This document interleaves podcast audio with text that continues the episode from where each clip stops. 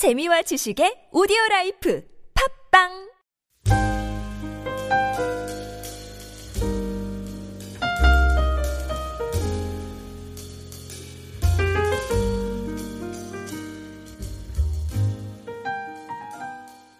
같이 읽겠습니다. 자기의 마음을 제어하지 아니하는 자는 성읍이 무너지고 성벽이 없는 것과 같으니. 아, 우리가 인생을 살아가면서 여러 가지 지혜의 원칙들이 있습니다. 그리고 방법들이 있고, 어, 우리가 살아갈 때 그냥 단순하게 생, 어, 생활하면서 살아가는 것이 아니라 더 근본적으로 하나님이 원하시는 방법, 또 하나님이 원하시는 원칙, 또 하나님께서 우리에게 주신 어떻게 보면 훈련되는 그 과정들이 있는데 이 잠언서의 말씀은 우리에게 그런 면에서 굉장히 유익이 된다고 생각됩니다. 아, 같은 말씀을 반복하는 것 같지만 사실 같은 말씀을 반복하는 거라기보다는 그 여러 가지 박, 어, 각도에서 우리가 볼 수 있도록 여러 가지 스펙트럼으로 우리에게 말씀을 제시하고 있습니다. 오늘 우리 15절 말씀을 한번 같이 한번 읽어보도록 하겠습니다. 15절 말씀 같이 읽겠습니다. 시작. 오래 참으면 관원도 설득할 수 있나니 부드러운 혀는 뼈를 깎니라. 여기에 보면은 두 가지의 우리 몸의 일부분이 나옵니다. 하나는 혀고 하나는 뼈입니다. 혀는 우리 몸 중에서 가장 부드러운 부분입니다. 이 혀는 우리 안에 보이지 않지만 이 혀를 통해서 사실 여러분 이 혀가 얼마나 중요하냐면 우리 몸에서 우리 몸에 건강에 이상이 나타났을 때 가장 먼저 나타나는 곳이 혀입니다. 혀에 여러분 설태가 많이 끼거나 아니면 혀에 여러분 그 많이 이렇게 뭐가 이물질 같은 게 끼게 되면 여러분 건강에 반드시 이상이 있기 때문에 여러분들이 병원에서 체크업 해 보셔야 됩니다. 마찬가지로 우리 영혼에 문제가 생길 때 제일 먼저 문제가 되는 곳이 어디? 혀입니다. 입입니다. 말입니다. 우리가 이 작은 혀로 말하는 것도 생각하는 모든 것들이 사실 이 영적인 것들이 사라지게 되면 제일 먼저 이 혀가 무너지게 되는 것입니다. 그런데 혀 다음에 우리 몸에서 가장 어, 혀가 부드러운 곳이라면 우리 몸에서 가장 단단한 곳이 어디입니까? 뼈죠. 우리 몸의 뼈가 제일 단단하지 않습니다. 근데 이 말씀에 보면은 그 부드러운 혀가 뼈를 어떻게 한다고? 뼈를 꺾는다고 해요. 그만큼 우리의 혀가 말이 얼마나 중요한가를 이 말씀은 우리에게 가르쳐 주고 있습니다. 그리고 이 혀를 통해서 우리가 어떻게 살아가야 되는가, 그리고 우리가 어떻게 이 세상을 살아갈 때 혀를 다스리는가. 결국은 우리가 이 뒤에 나와 있는 뭐 아내의 문제들, 여러 가지 인생의 문제들, 자기의 마음을 제하는 모든 근본에는 이 혀라는 뿌리가 있다는 것입니다. 혀를 내가 어떻게 사용할 때 하나님께서 나에게 하나님의 은혜를 주시는가. 반대로 내가 혀를 제어하지 못하고 하나님의 방법대로 살지 못할 때는 어떠한 일들이 오는가를 우리에게 가르쳐 주고 있습니다. 사실 우리가 이 혀를 어, 단순하게 지금 인생의 지혜로 이렇게 얘기하지만은 또 여기 말씀에 보면은 어, 또 중요한 말씀이 나옵니다. 우리 21절과 22절 말씀 어, 같이 읽겠습니다. 내 원수가 배고파 하거든 음식을 먹이고 목말하거든 물을 마시게 하라. 그리하는 것은 핀 수술을 그의 머리에 놓는 것과 일반이요 여호와께서 내게 갚아 주시리라. 그래서 여러분 이게 저는 똑같이 어플리케이션이 원수 나에게 내가 싫어하는 사람에게도 적용된다고 생각. 내가 어떤 말을 그 사람에게 하는가? 나의 원수가 된 사람, 나를 힘들고 어렵게 하는 사람. 아, 우리가 살다 보면요 억울한 일을 많이 당합니다. 그렇죠, 여러분? 좀 분한 일도 있고요. 그리고 또 그것이 꼭 뭐 사실 안 믿는 사람과 있다기보다는 어떻게 보면 우리는 교회 공동체이기 때문에 우리 믿는 사람들끼리 원치 않는 일들이 일어나게 됩니다.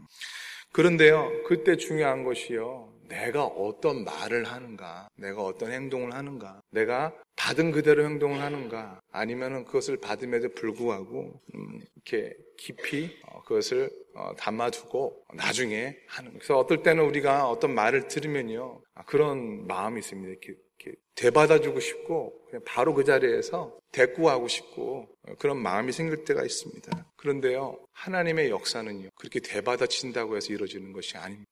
오히려 하나님의 역사는 여러분 어떻습니까? 내가 그것을 기도함으로 삭히고 내가 그것을 기도함으로 인내함으로 부드러운 혀로서 온유함으로써 여러분 살면서 우리가 인생에 가장 후회되는 때가 언제입니까? 내가 흥분해서 정말 하지 말아야 될 말들 할 때. 제가 가끔 청년들한테 그런 표현합니다. 말이란 이런 것 같다 이렇게 한번 물 떨어뜨리면은 다시 들을 수 없는. 그래서 제가 결혼 전에 주례할 때도 그랬습니다. 그 주례하는 그러면서 우리 청년 형제 자매에게 부탁했습니다. 절대 하지 말아야 될 말이 있다. 인생에 있어서. 그건 부부 사이 하지 말아라. 예를 들어 뭐 이혼한다든지. 절대 그건 입 밖에라도 꺼내지 말고. 절대 그것은 그 말을 통해서 너가 인정하지 말아라. 정말 그런 말을 하다 보면 그렇게 될 수 있다. 그래서 오늘 우리가 여러분 이 말이 얼마나 중요한가, 혀가 얼마나 중요한가, 이 자만 말씀을 통해서 우리가 알 수가 있습니다. 어떨 때는요, 우리가 도저히 풀릴 것 같지 않았던 그 문제들도 어떤 사람이 말을 잘함으로 들어가서 그 문제들이 풀리는 것들을 볼 수가 있습니다. 우리의 감정보다도 앞선 것들, 어떨 때는 이 감정을 다스리게 해야 하고 말을 잘함으로 말미암 혀를 잘 놀림으로 말미암 또 하나님 원하시는 말을 함으로 말미암 상대방의 아픈 부분들, 감정들 덮어주고 사랑과 위로의 말, 격려의 말을 하시는 여러분이 되실 예수님의 이름으로 축원드립니다. 또 우리가 한 가지 봐야 될 것이 마음에 관한 부분입니다. 오늘은 마음에 관한 부분들을 얘기하는데 어, 사실 이 땅을 살아가면서 우리가 제일 힘들어 힘들고 어려운 부분 중 하나가 이 마음을 다스리는 부분이라고 생각됩니다. 마음을 어떻게 다스리는가, 마음을 어떻게 우리가 어, 그 통제하는가 이런 부분들이 굉장히 중요하다고 생각됩니다. 우리 24절 말씀 같이 읽도록 하겠습니다. 같이 읽겠습니다. 시작. 다투는 여인과 함께 큰 집에서 사는 것보다 온막에서 혼자 사는 것이 나으니라. 아멘. 여러분 그렇죠? 어, 맞는 말이죠. 지당한 말이죠. 그리고 어, 사실 이 말씀이 뭐 다투는 여인이라고 얘기했지만은 공동체에서 얘기한다면 우리 교회 생활도 마찬가지인 것 같아요. 우리가 교회에 와서 가끔 저는 안타까운 일들을 보게 됩니다. 어, 교회에 와서 뭐 다투는 여인, 뭐 집안 이런 게 아니라 교회 와서 그 교인을 보면서 성도를 보면서 다투고 또 그 성도들과 좋지 않은 관계를 이루고 그러면서 여러분 우리가 교회 안에서 공동체 생활하고 신앙생활하면 얼마나 힘들겠습니까? 그래 우리가 이 마음을 다스려야 됩니다. 통제하고 우리가 이 마음에 대해서 어떻게 해야 될 것인가? 그래서 저는 그런 면에서 새벽 기도를 나오시는 분들이 정말 하나님의 은혜를 받는 분들이라고 생각됩니다. 왜냐면요. 때로 우리의 마음을요, 우리가 어떻게 하지 못할 때가 있지 않습니까? 그럴 때요, 어, 제가 보니까 사람에게 얘기해서 될 일이 아니더라고요. 정말 우리의 마음을 가장 잘 아시는 분은 성령님이십니다. 할렐루야. 할렐루야. 성령께서는요, 우리의 마음에 말할 수 없는 탄식까지 아시고요. 여러분, 우리가 아까도 말씀드렸지만 말하면서 실수하거나 뭐 이런 것들 때로 우리가 원하는 방향으로 의도하는 대로 안 될 때가 너무나 많이 있습니다. 나는 이런 의도로 얘기한 게 아닌데 상대방은 그런 의도로 받아들이고 그것을 다르게 생각하는 경우가 너무나 많은데요. 우리 성령님은, 우리 하나님은 한 번도 그런 적이 없으십니다. 우리가 마음에 있는 그대로 주님 앞에 드릴 때 성령님께서는 그걸 받으시고 그걸 통하여 우리에게 말씀하시고 위로하시고 격려하시고 그래서 성경, 성령이 우리의 보혜사라고 하지 않습니까? 우리 앞길을 가르쳐 주는 선생님과.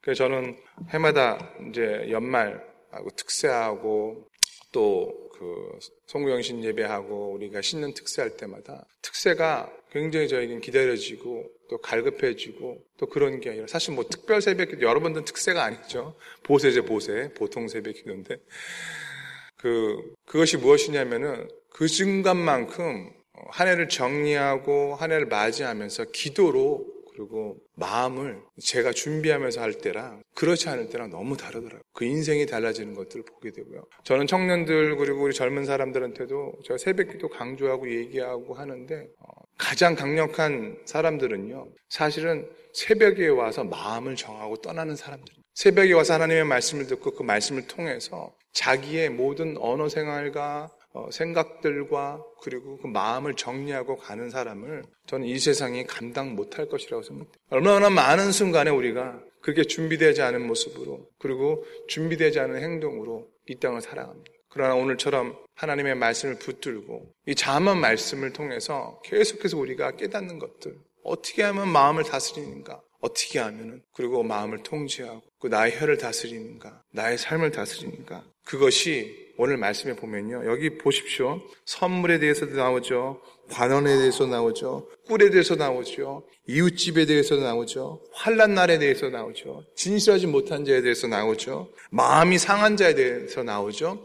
심지어는 원수의 이야기도 나오는 것이 바로 이 자문의 말씀입니다. 다섯 말로 하면요. 삶의 모든 영역을 이 말씀을 통해서 이 스펙트럼을 볼 때는 그 모든 문제들이 해결할 방법이 있다는 것입니다. 만약에 여러분이 여러분의 지혜나 생각이나 여러분의 가진 것들로 만약에 한다면은 그것은 반드시 어느 순간에는 그게 괜찮아지겠지만 아닙니다. 절대 그렇지 않습니다. 하나님이 마음을 주시고 하나님이 우리에게 지혜를 주시고 하나님께서 우리를 해 주셔야 그래야 이 모든 것들이 다 해결된다고 자문은 말하고 있는 것입니다. 오늘도 여러분 자기의 마음을 우리 29점 28점 말씀 같이 읽도록 하겠습니다. 28점 말씀을 같이 읽겠습니다. 시작.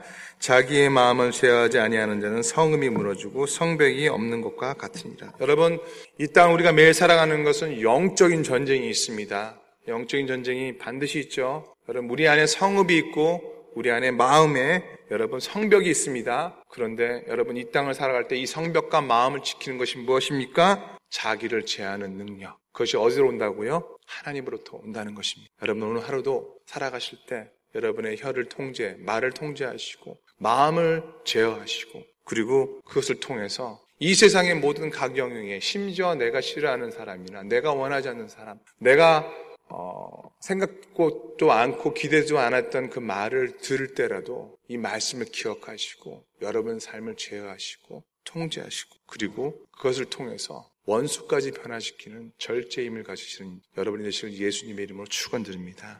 우리 같이 기도하도록 하겠습니다. 같이 기도할 때 하나님 오늘도 우리의 혀를 주관하여 주시고 다스려 주시옵소서 우리의 마음을 다스려 주시옵소서 우리의 마음을 제어하여 주시옵소서 우리 같이 통성으로 기도하도록 하겠습니다. 하나님 감사합니다. 오늘도 우리의 삶을 통해서 주님 앞에 올려드립니다. 우리의 마음과 생각을 주님 앞에 올려드리고 하나님 아버지 우리께서 우리에게 주신 그 모든 일들을 기억하며 나가기 원합니다. 아버지 우리 삶의 가장 중요한 것들이 무엇인지를 원합니다.